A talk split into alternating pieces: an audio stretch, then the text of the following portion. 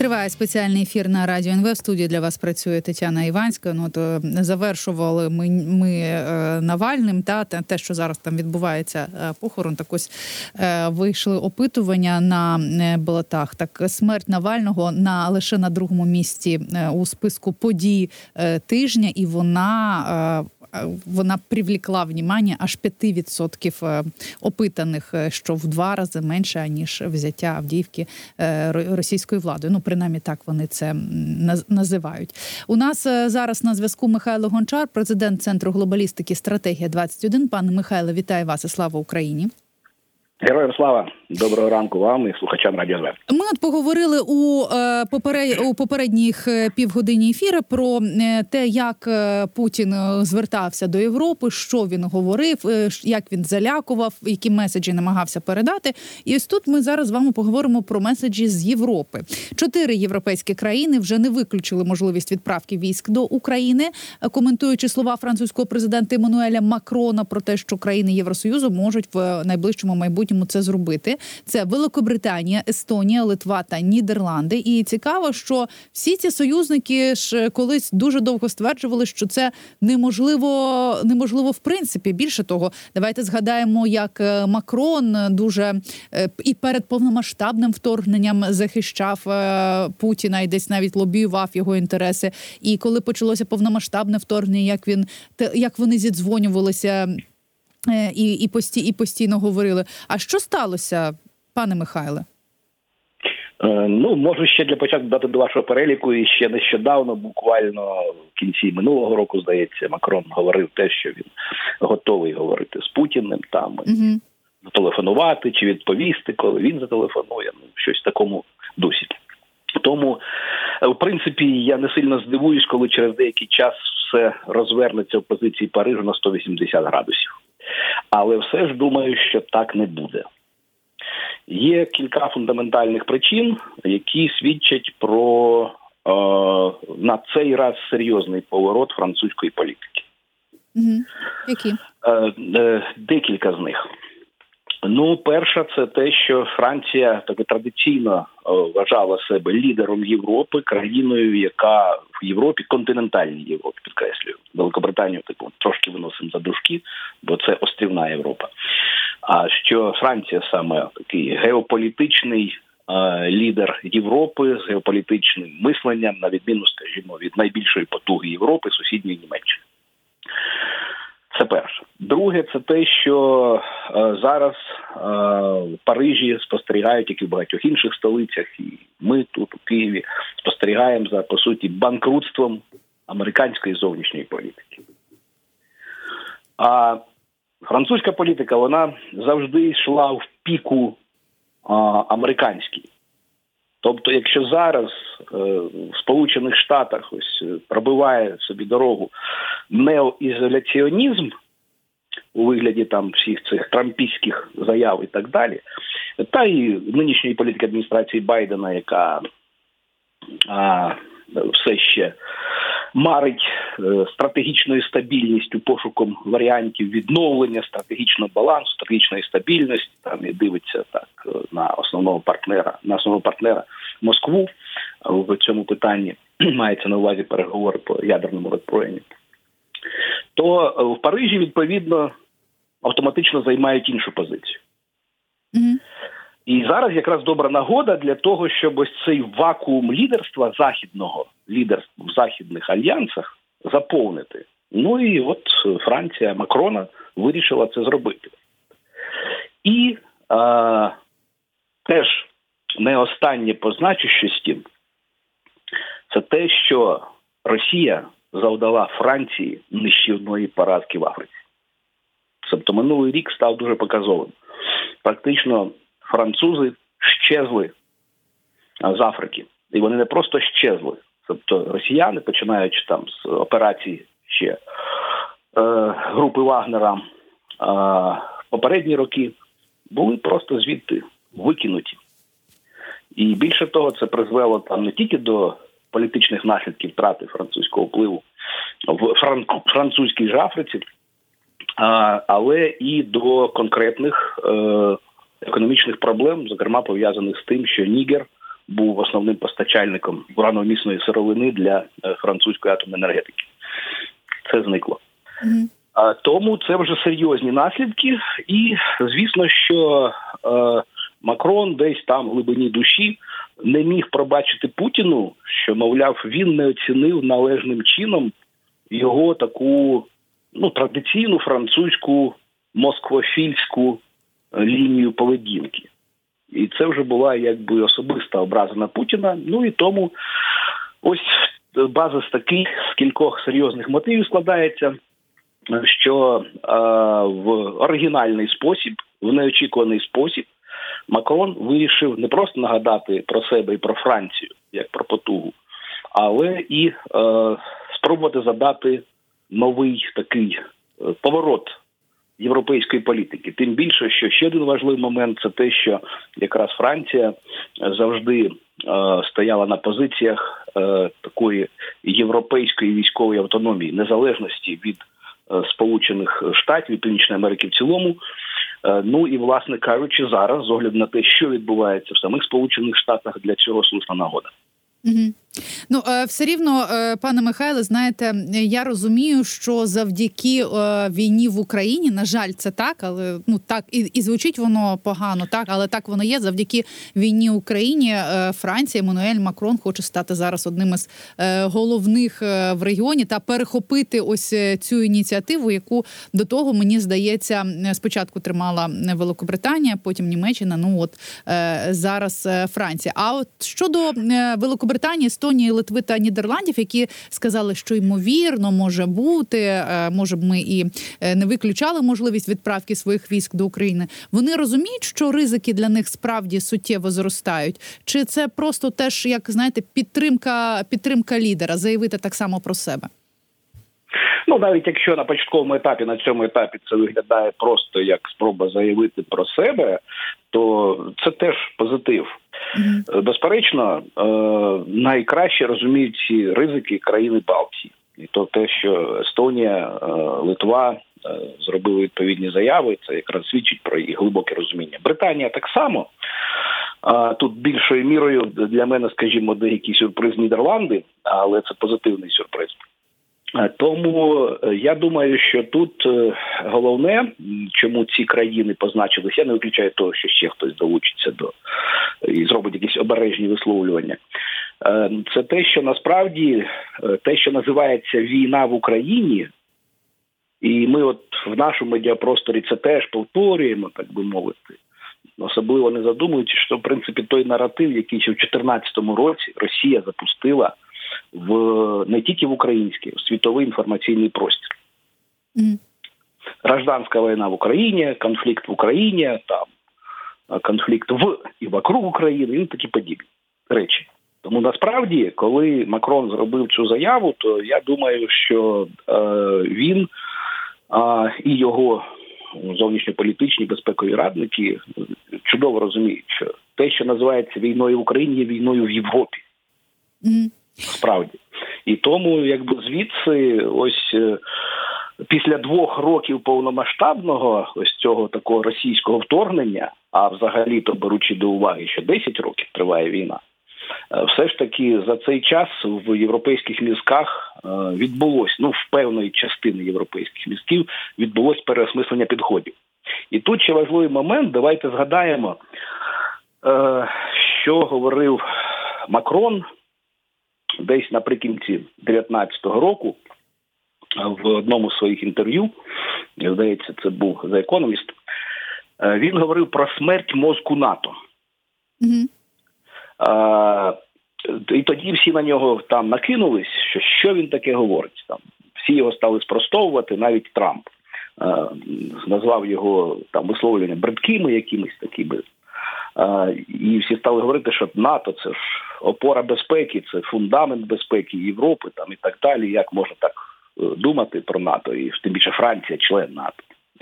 Але от тепер ретроспективно, коли ми поглянемо, то в принципі очевидно, що Макрон чи його радники вони бачили ті процеси, які йдуть всередині НАТО, і бачили, що ці процеси якби не приводять до еволюції альянсу в умовах війни в Європі, те, що від нього потребується зміна підходів. Е, тому що те, що відбувається десь там на сході, називається війною в Україні, насправді є війною в Європі, містить е, цілу низку загроз. Ну і власне кажучи, в 22-му році це це ще більш яскраво підтвердилось, коли Росія перейшла вже до повномасштабного вторгнення в Україну. І ми бачимо, що на цьому тлі альянс виглядає як і в 2014 році, як і в 22-му році, таким собі альянсом переляканих. Угу. Так. Тобто тих, хто е, весь час повторює там з Вашингтона, з Брюсселя е, одну й ту ж мантру. Головне не допустити зіткнення НАТО і Росії, не допустити е, війни, там конфронтації НАТО з Росією. НАТО, мовляв, з Росією не воює. Ну, така позиція це те, що потрібно Росії. Росія бачить боягузливість а, альянсу в цілому і низки а, е, лідерів а, країн-членів альянсу, бачить їхній страх, бачить слабкість загальну і тому використовує це. Тому звідси цілком не випадкові всі ці погрози, які там застосування ядерної зброї, які ми вчора там сипав Путін. Тобто це просто результат такого спостереження а, за поведінкою очільників провідних країн НАТО, особливо Німеччини. От і відповідно риторика робиться. Mm-hmm. Ну і плюс ось такий відбувся іще один. Ну по суті, французький президент влаштував зондаж е, очільникам е, інших країн-членів НАТО і Європейського Союзу зробивши відповідну заяву про можливість відправлення військових контингентів в Україну, і це стало таким зондажем позицій багатьох країн. От ну і зрештою, якби в Кремлі побачили, що так, ну лише декілька підтримують, а решта продовжують боятися, тому треба далі лякати. Ну і от порція лякалок якраз була вчора випущена з Кремля. Ну е, це правда, і е, Путін вчора під час е, свого цього звернення він мені здається усім своїм виглядом намагався довести, що йому вже байдуже на все. І ми власне бачимо, що повістку України Європа проковтнула ще 10 років тому. І зараз е, на тлі того, що друг е, другий рік повномасштабного вторгнення е, йдуть заяви про те, що всі втомилися від війни, всі починають думати про те, про свою економіку. Десь хтось починається готувати, готуватися до війни, але знаєте, так неохоче. То тому, можливо, Путін розраховує на те, що повістку Україна проковтне і НАТО. Але ось чи такі заяви європейських лідерів лідерів можуть якось спровокувати е, НАТО ну не до агресивних е, дій, та а принаймні до розуміння того, що треба готуватися і треба надавати е, Україні чим більше до допомоги, щоб власне оцього зіткнення, якого вони чомусь бояться, не сталося. Ну так, я думаю, що це е, результат ж не тільки там е, переосмислення підходів е, в Єлисейському палаці. Тобто західні лідери між собою спілкуються. Ми час не звертаємо увагу там на якісь візити, які носять наш погляд локальний характер. Спілкуються телефоном зараз. Засоби масової комунікації дозволяють різні форми спілкування. От і тому я думаю, що це є результатом уже певних Е, тривалих е, осмислень і переосмислень. Тим більше, що е, в липні місяці цього року буде ювілейний 75-й саміт НАТО. 75 років існує альянс, і звісно, якщо десь там в Вашингтоні, який прийматиме в цей раз саміт, де й був власне підписаний Вашингтонський договір, кістяковий договір альянсу, Е, якщо думають, що там просто відбудуться якимись урочистими церемоніями, і там е, лідери країн альянсу висловлять підтримку там е, Байдену на виборах, то ні, це не буде так. Очевидно, що якраз там і має бути, має бути не факт, що буде, але має бути е, якраз започаткований адекватний підхід. Е, на рівні альянсу до е, ситуації становища війни в Європі. Mm-hmm. Оскі, але боюсь, що так е, не буде з огляду на цю всю традиційну антиескалаційну модель поведінки з боку нинішньої американської адміністрації. По-перше, по-друге, якби те, що ну Америка поринає значною мірою в ізоляціонізм, а війна в Європі це, мовляв, проблеми Європи. Але так чи інакше, механізм, я думаю, прискорення військової автономії Європи на тлі процесів в Північній Америці, він якраз запущений ось в тому числі цими висловлюваннями французького президента. Mm-hmm. Тут що важливо, тут важливо, щоб все ж таки альянс перейшов від цієї е, антиескалаційної моделі поведінки, е, нав'язаної значною мірою і передусім з боку Сполучених Штатів, е, до іншого підходу. Підходу спрямованому на приборкання агресора, і тут потрібна взаємодія НАТО і ЄС. Є по лінії ЄС це так би мовити санкційні різні режими і формати, mm-hmm. пов'язані з тим, е, що е, потрібно зробити якісний перехід переведення єсівської політики санкційних пакетів до політики тотальної економічної ізоляції Росії. А з боку НАТО повинна бути запроваджена під погляд модель жорсткого реагування не шляхом висловлювання там чергових занепокоєнь, там кваліфікацій глибоких занепокоєнь, так глибоких занепокоєнь, там і так далі. Повторювань мантр про те, що НАТО не збирається воювати з Росією, а е, так би мовити, жорсткі однозначні висловлювання. Які пов'язані, наприклад, з тим, що коли Росія там вкотре заявляє про е, те, що вона там за собою залишає право застосування ядерної зброї, то повинна бути чітка заява, що вона отримає не просто якісь а, якусь певну відповідь, матиме певні наслідки, про які, як заявив речник Білого Дому, Росія була впереджена там mm-hmm. неодноразово і приватно, і неприватно. А чітко мало би звучати, що Росія у відповідь отримає такий самий ядерний удар. Пане Михайло, ну на жаль, ми наразі не чуємо чітких відповідей, і е, ми чуємо занепокоєння. Знаєте, різне занепокоєння вже було і глибоке, і дуже стурбоване занепокоєння, і е, не знаю, яким воно тільки не було. Wall Street Journal дізнався, що Кремль, що саме Кремль пропонував Україні для завершення війни у 22-му році. Це так знаєте, так звані мирні умови Російської Федерації. Вони були датовані 15 квітня 22-го року.